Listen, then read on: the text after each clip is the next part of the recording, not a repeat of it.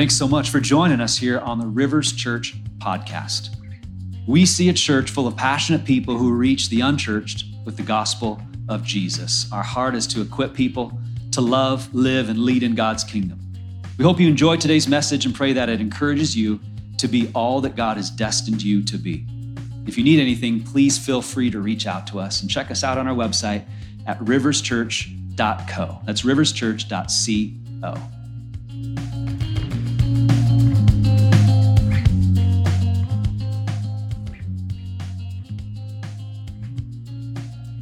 I get the opportunity to end this chapter with you. And we're just going to start off by I want you to imagine in your mind going to work or going to your workplace, and there's that person you don't like at your workplace.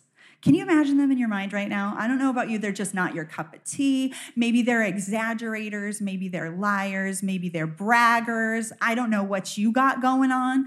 Uh, for me personally, I always had somebody that was trying to compete with me. I'm like, dude, I don't want to compete with you. But also, sometimes I'd be like, if they walk in the room, I'm going to walk out of the room. I don't know what generation you're from. Maybe you're going to call them a Karen, or maybe you're going to call them a Debbie Downer. I don't know. Is there any new names out there that I'm not aware of? No? Okay, that's pretty good. Oh, you know what? I missed one. It's like I skipped this generation. They called it the Gina. I don't know. Yeah. Oh, now it's Becky. I don't know. But in your mind, I want you to just imagine that person. I, I don't know if you have those people at work, but or even like maybe in your family, you're like, oh, don't bring up politics. That person's gonna make our turkey dinner pretty awful. Um, but you know that person that just irritates you. Maybe they're super annoying. I mean, for me, I cannot stand it when people chew with their mouth open. If you chew with your mouth open, I am openly leaving you alone. If we eat together, I will walk out of the room. It's one of my most annoying things. I'm just saying.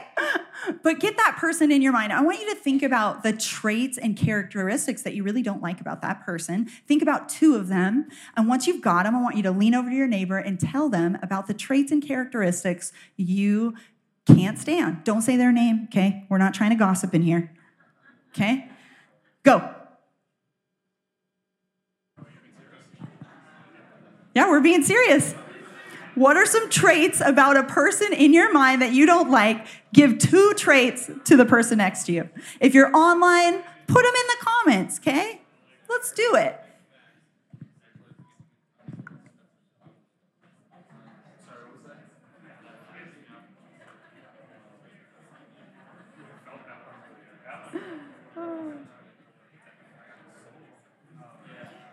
And if you're telling me you have traits in people you don't like that you don't talk about, I'm like, come on, let's just talk about it right now, okay?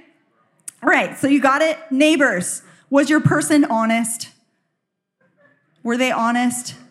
Yes? No? Yeah? Yeah? Some of you are like, this is a trick. You're trying to get me to gossip about somebody else. No, I'm not trying to get you to gossip. I'm just trying to get you to be an authentic, realistic person that doesn't walk in the doors of the church and says, oh no, I don't do those things. But then you go by the water cooler tomorrow and you're like, you know that, Becky. Mm, I am so glad she took a sick day today. It is such a better day since she's not here. You know, y'all do it. I'm just saying, I'm just saying. So, on the flip side, think of that person that you meet for the first time and you're like, Dear God, are we from the same mother? You are like my best friend, brother from another mother, soul sister. You know what I'm talking about? And for me, that's like, if you're like, I love Disneyland, I wear the ears, I dress up, I go in early, I'm like, you are my people. Okay, but we all have those people that we meet for the first time and you're like, it is so comfortable with you until, you know, you start talking about politics and you're like, hmm. But anyways, that's a side note. But imagine that person that you just feel so comfortable with. It's like so affirming. You feel like you get along, you feel like you go well with them. That is not what this sermon is going to be about. So, buckle up jonah 4 is hardcore and i i got this one to preach at you. So maybe you guys watched this video or saw this uh, i don't know show or commercial at, during the super bowl but i was very moved by this commercial and i'd like to show it to you now. So if you would go ahead and play that for us and we're going to talk about it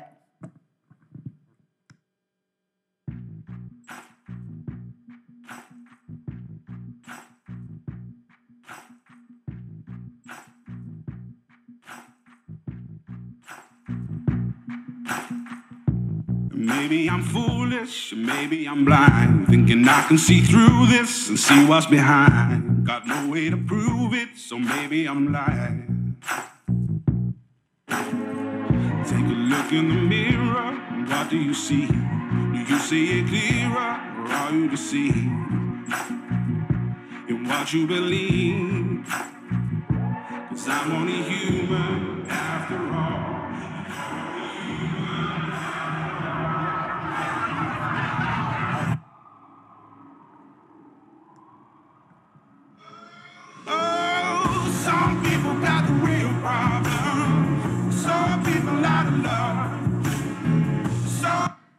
I don't know about you, but when I saw that over Super Bowl, it invoked a lot of emotion for me.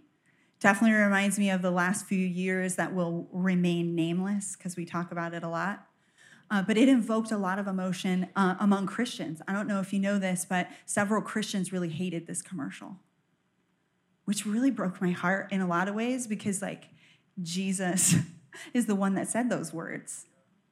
And so I don't know for you if that invokes a lot of emotion uh, of what we've gone through, um, but we definitely want to talk about that today. And before that commercial aired, I had been really praying for it because I wanted to find out more about the group that made this. Like, what's their agenda? Because some Christians are saying this is woke agenda taking Jesus' words and making it woke.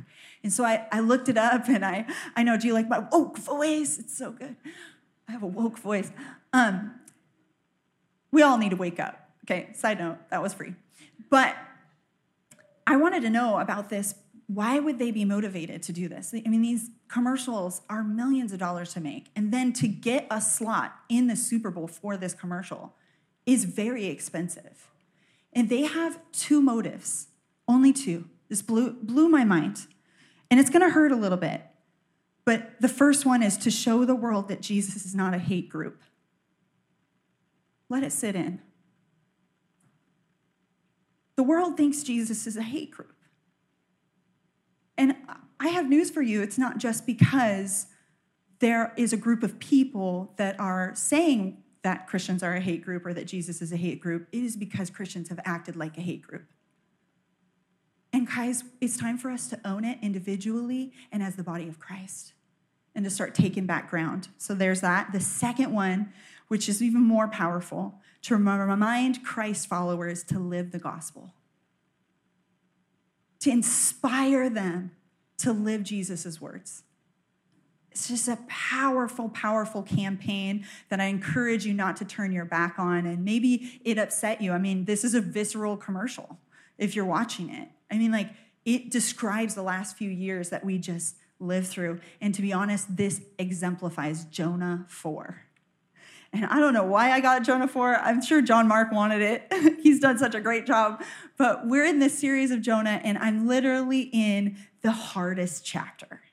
Jonah, if you haven't been with us, is an anti hero. Everybody say anti hero. Can you think of a few anti heroes? Like, shout them out. I can think of Venom off the top of my head. Any others? Scorpion? No. Oh, I cannot say that word, girl. I'm like Morbius. Okay, what other anti venoms or anti venoms, uh, anti heroes? Male- oh, I actually kind of like her. And I hate anti heroes. Oh, how many of you guys love anti heroes? Let's see how divided the room is. If you love anti heroes, oh, wow. Okay, if you hate anti heroes, lift your hand. Oh, wow, we have zero, very little opinion here. Um, I. For, I personally hate anti heroes because I'm black and white. I'm like, you're either good or you're bad, but you're really messing with me when you're both good and you're both bad. Really messes with the black and white person. I dislike it. Um, but I think we like it par- partially because it's a reminder that honestly, a lot of us are good and bad.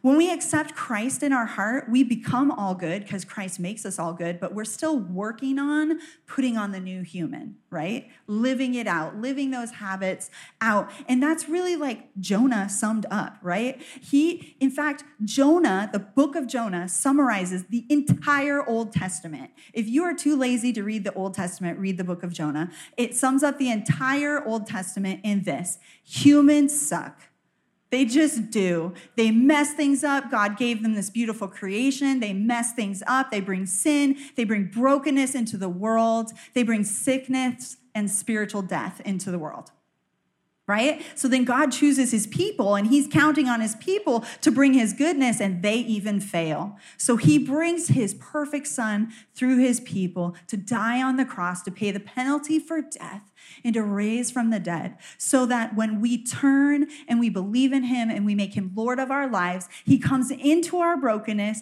and he fully heals that brokenness. But not only that, that's when he begins to partner with us to bring healing to the brokenness into the world. That's the gospel. And that's what Jesus, or that's what God was expecting of Jonah. And so the big idea today is that we are receiving grace. We receive grace, God's grace through us. And I'm sorry, I messed it up. I'm gonna say it again. I drank too much coffee this morning. I'm in trouble. Okay? Receiving God's grace to us and through us empowers us to live the gospel. You want to know how to live the gospel? God's grace to us and through us. And why do we need God's grace? Because as we can see from Jonah and the Old Testament, God's own people become an obstacle to his purposes. That's not what God wants. And I would say that's a prophetic word for America, American Christians today during COVID and some of the racial stuff that we had going on, God's own people became an obstacle to his purposes in reaching the world. And that's why Jonah is so visceral and so, or, or vis, I don't know, so uh, crazy to us. It hits us kind of kind of hard because we've lived through it. And so we need the Holy Spirit to empower us. And the way that we do that, right, is number one, God's grace to us, and then number two, God's grace through us. And we're going to look at both of those things. And the first one is God's grace to us. Now let's look at Jonah he wants to die. I mean, the guy is miserable, right? He's done his job. He's preached to the Ninevites. And you know what? Maybe you don't know this, but then all of the Ninevites repent and they get saved. And God decides not to destroy them. And Jonah is mad. He does not like that God did not do what he felt God said he was going to do. And so the job is done. Jonah's done his job. God can just relent. He can just leave Jonah on his own. But the truth is that God loves Jonah too. He didn't just come to save the Ninevites, he wanted to save Jonah. So he picks a man with prejudice and sends him to his enemies so that he can save him. And that's the crux of what we're talking about today. And God does two things to show his grace to Jonah. And you're going to laugh because, first of all, he tricks him. And second of all, he uses the circumstances of his life, which I like to call a living parable. And all of these ways we can read about and be like, oh, that's so cool, except for if it happens to me, right? We can look at Jonah and be like, that's so cool, God would speak that way. And Jonah is like such a comical character. I don't know about you, but Jonah to me is like annoying. I'm just like, dude, if you whine one more time, complain at God one more time, like God shouldn't have come to save the Ninevites or smite the Ninevites. He should be like smiting you.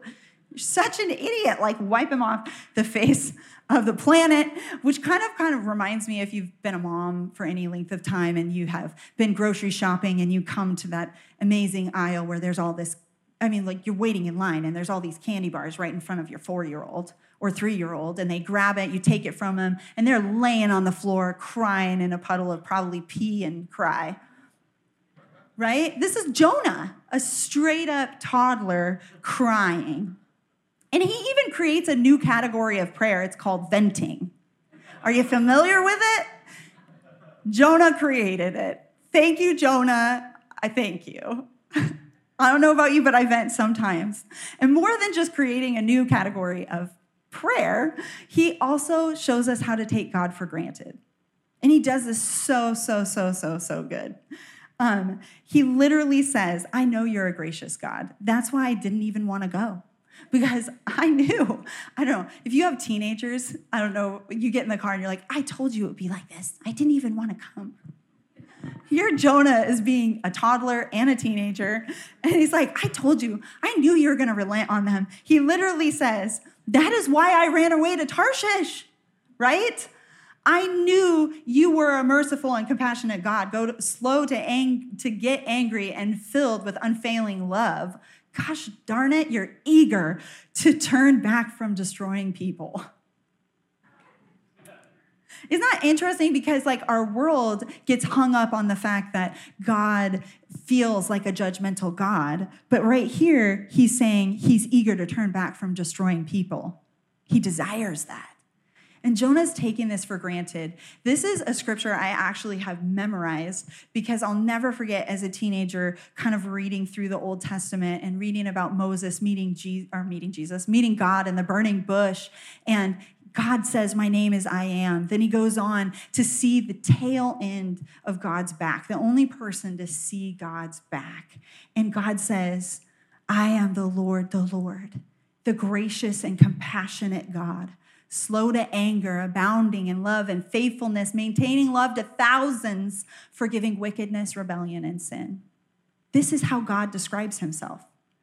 And Jonah throws it right back in his face like a good teenager does. And he's taking for granted that God is merciful not just to the Ninevites, but to him. And so God then asks him, Is it right for you to be angry?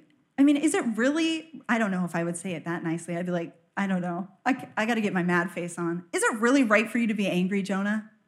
You, first of all, went to preach to them. Finally, after you ran and I had to send a whale and it ate you and then it spit you up on dry land, vomited you on dry land, and now finally you obeyed me. But not only that, you committed prophetic sabotage.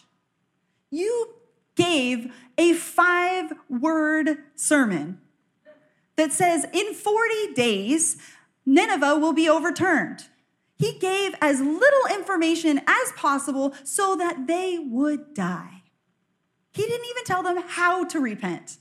But get this God turns it around on him because the word that he uses, overturn, is a Hebrew word called hapak. Everybody say hapak. Hapak. And that Hebrew word has two meanings to overturn or to turn over. And Jonah meant it overturn, destroy, you know, like a three year old with Legos, destroy. And God meant the other meaning, which was to turn over a piece of toast when it's getting toasted. We see hapak in other parts of scripture where it says to turn your grief or your sorrow to joy. And so God decided he was going to turn the bad to good in the Ninevites. But I really think this play on words wasn't just to trick Jonah because he was trying to like rub it in his face, but because he wanted to turn Jonah's heart from bad to good. He wanted to hop hawk Jonah's heart. And so he hop hawked the Ninevites, which is kind of a beautiful thing to think about. And I think this is funny because I don't know about, do I have any people in here that take themselves too seriously? I cannot be the only person. I take myself too seriously. So basically, if this were me and God was tricking me, I'm like, I'm looking at it with Jonah and I'd be like, oh, that's so cool, God. But I'd be like, oh, it's not really, uh-uh. I take myself too seriously. I can't even laugh about the play on words that he has that is compassionate to get a hold of Jonah's heart. It's pretty beautiful. I mean, just, it's pretty amazing and comical and lovely and a great opportunity for Jonah to turn around, but he doesn't. So God thinks about a different way. This is time number two, chance number two, where he's like, I'm going to show you that I love you. You've done your job. You've done it actually so good that the Ninevites have repented, even though you really sucked at it. Um, my grace was sufficient for you. Um, but I still want to show my grace to you, and I want your heart to change. So even, time, even though you ignored my first attempt, I'm going to give you a second attempt. So he grows this plant. And this is what I like to call the circumstances of life. Sometimes God speaks to us through our circumstances, or we can call it something really nice, like a living parable. How about we call it that? Um, but it's the circumstances. He's sitting in the sun. He's actually sitting there because he's sitting on a hill thinking, I can't wait to watch these people die. I know, he's such a great man, right? Um, so then God grows this plant to provide for him shade. It's a beautiful plant, and Jonah's happy about the plant. He's grateful. He's starting to feel some emotion for the first time in all of Jonah. And then God sends a worm and it kills the plant. I was like, does it eat the whole plant? I'm like trying to imagine this in my mind because if we're being honest, the book of Jonah in like Veggie Tales or in kids' books, they, they skip all of chapter four. Right? So I'm trying to imagine what this looks like. And it says that the worm ate through the plant so that it, it fell. It didn't like eat the entire plant. I was like, wow, that's so God sends a giant whale and he sends a tiny worm. He sends a tiny worm to eat the plant. And now Jonah is like, What the heck, God? Where's my plant? I love that plant. And now it's gone and I want to die. I mean, dude, he is intense, right? And God's like, oh, yes, you're finally feeling some emotion about something. Maybe I can use this emotion to help you know how I feel, to, to help you understand my heart, and to hop up or to transform your heart from a hard one to a soft one. Because that's what happened with the Ninevites. The Ninevites had soft hearts, and their hearts were turned to the Lord. And now he's trying to soften Jonah's heart because he loves him and has grace for him, right? And so he says, okay, even if your concern for this plant is legit, I mean, you did not grow it, you did not care for it, you did not create it, even if this is legit, this whole fit you're throwing right here, don't I have permission to care for something that's maybe a little scotch more important than that plant? Like 122,000 people that I love. If you have permission to love this plant, can I love these people? Can I love you? I mean, it's just so beautiful what he's saying. And, and this is a quote from Tyrone. I think it's a great quote. Isn't it amazing that we can build or we can be so blind to God's grace because we're so focused on other things? Jonah was so focused on what he got and lost that he was blind to what he could have which is, I just think is just irony. And so Jonah basically ends. I'm not ending my sermon right now, just in case. So stay buckled in, stay on track. Um, but Jonah ends literally with that sentence Don't I have permission to care for 122,000 people? And that's boom, how it ends. And I think it's rightfully so because God's grace isn't just for us and to us, but it's meant to be through us. And it is powerful when it does something to us, but it is even more transforming when it does something through us. When it flows through us so freely, it is really powerful. And so, I want to remind you too that the book of Jonah is not about a big fish and a prophet. It's actually about you and me. It's a story about you and I. And if you are a follower, if you're a believer in Christ, if you've made him Lord of your life, it's about you too, because we are God's people. And the question is, how am I living in response to God's grace to me? How am I living in response to God's grace to me? I just want to ask you a question. Who was the most hateful person in the story here? You can shout it out. Jonah, God's own prophet, representing God's own people, is the most hateful person in this story. And this is where it gets tough for us. Just because we are a part of God's family um, and we call ourselves Christians doesn't mean that we can't live out hypocrisy. It doesn't mean that we can't live in religious superiority. And I think that's what hurts so much about this last season. I think that Christians should have been known through this last season as the most loving and the most gracious, yet we were known for what we were against we were known for what made us feel uncomfortable, feel like this was an opportunity for us to be light in the darkness. God says to Jonah, Can I care about these people? They don't even know the left hand from the right hand. Is he, are they saying they don't know right from wrong? No, but there's, he's saying they don't really know me. They've never been introduced to me. But you know me. It's, and they're just as misguided as Jonah here, right? And we all just need to recognize sometimes we are misguided too, and we need to have just compassion for people. I love this scripture that's so powerful um, that Jesus, or not Jesus, but it's in Romans. It says that we are all sinners, right? Saved by grace. We've all sinned and fallen short of the glory of God. But then it is all, sorry, I have to quote it correctly. For while we were still sinners, God, Christ died for us, right? The other way you could translate that is while we were still enemies of God, Christ died for you and me. There isn't a point where we're so good that God's love and his death on the cross doesn't apply to us anymore. But we kind of get there a little bit. Sorry, I'm getting on a little bit of tangent. But guys, Jesus comes on the scene and he gives a completely new and different way. He says, Love your enemies. You saw it on the screen. He says, Love your enemies. You see it in Matthew 5 44 and Luke 6 27. And this is a new way to be human. It's like nothing we can do in and of ourselves or by ourselves. And I want to be honest, like I've had hurt and pain, and I'm sure there's hurt and pain in this room that's more than just like I'm annoyed at Susie at work. And it's like, no, Susie straight up lied about me at work. And that really, that really stung me. But receiving God's grace to us empowers us to live the gospel, and that's a powerful, powerful thing. So I'm going to go back to number two, which is God's grace through us, right? God brought Jonah directly in connection with his enemies so that he could teach him something. His grace through Jonah was meant to teach him something. And so I want you to go back on the train in your mind. You all think I'm a bad kid because I made you think about people you don't like. okay, think about that person again. Get that person firmly in your mind right now. Wouldn't your life be easier if they weren't in your life? Would your family gatherings would be better? Would your day at work be better? It just would be better if they weren't in your life. And you know what?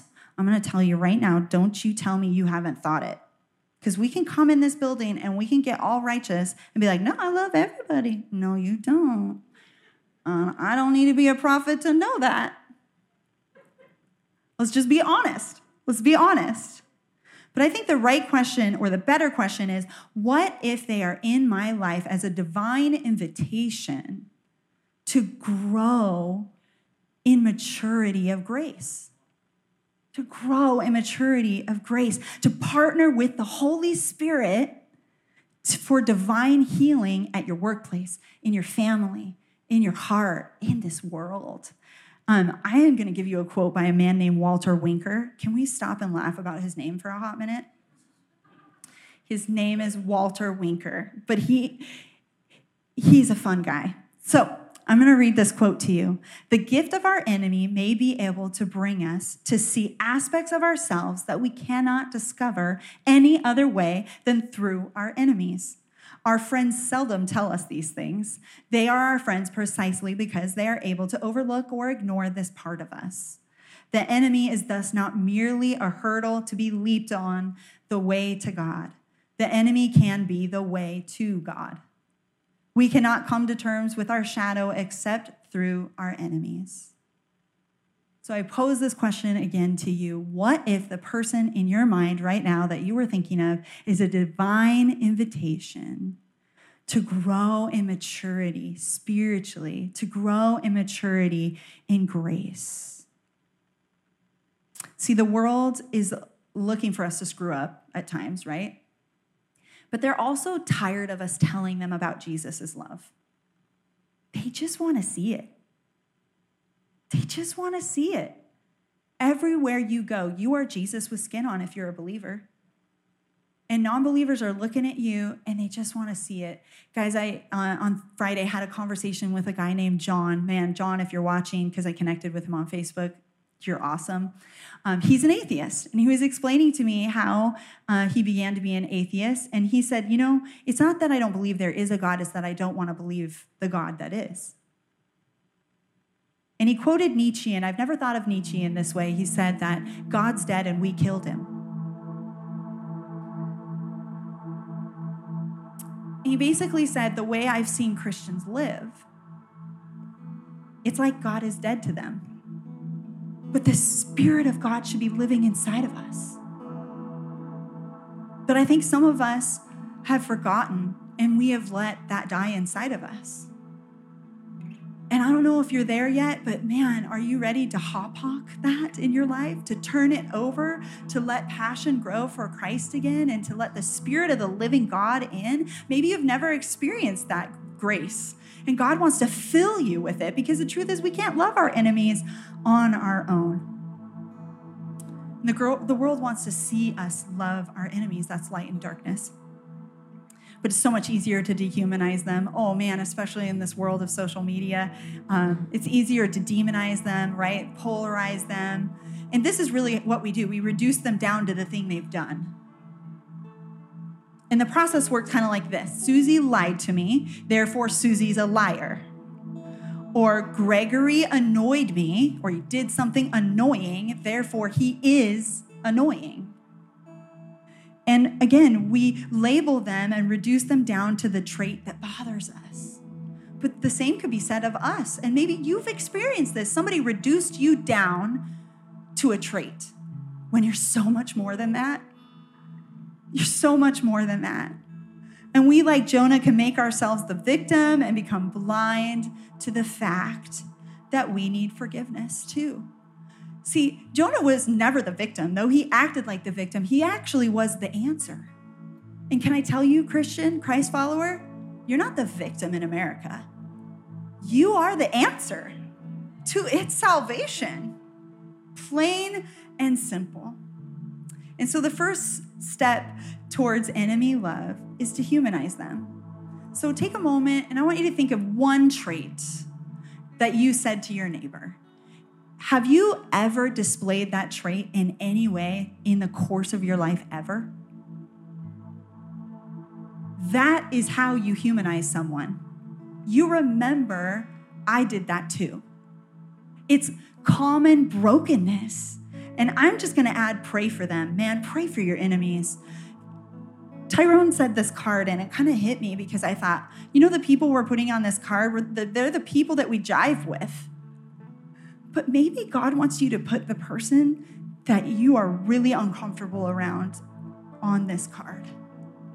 Maybe your greatest potential to reach someone is your enemy because you're showing them the grace of God. God's scandalous grace is irresistible. It shouts to the world, it's louder than any social media post. It's greater than any stance you take, however you choose to take it. It's more powerful than your righteousness or your holiness. More than that, it's more powerful than your knowledge of God's word and how you communicate it. God's scandalous grace wants to partner with us to accomplish his purposes in seeking and saving the lost. He wants to make you and I the light of the world so that his gospel can be fully on display. And you know what? It's exciting. God is not condemning you right now. I am not condemning you right now. What I'm saying is, it's time to turn it over.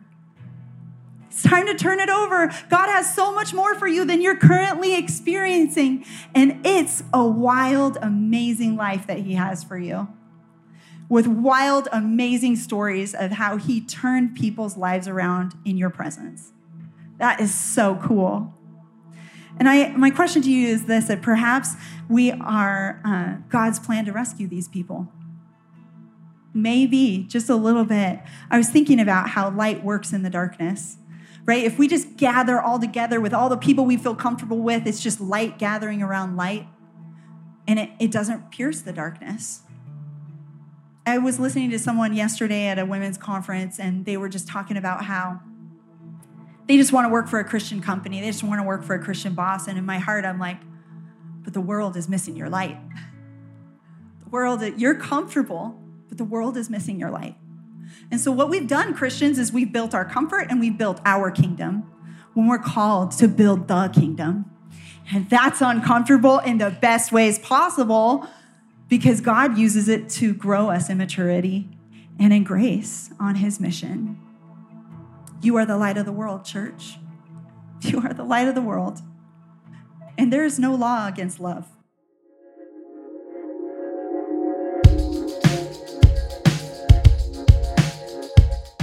Thanks again for listening to this message at Rivers Church. We'd love to have you subscribe to this podcast if you haven't already. To learn more about what's going on in the life of our church community, check us out at riverschurch.co. I pray that this week you would walk in the power and the presence of God. Thanks for joining us.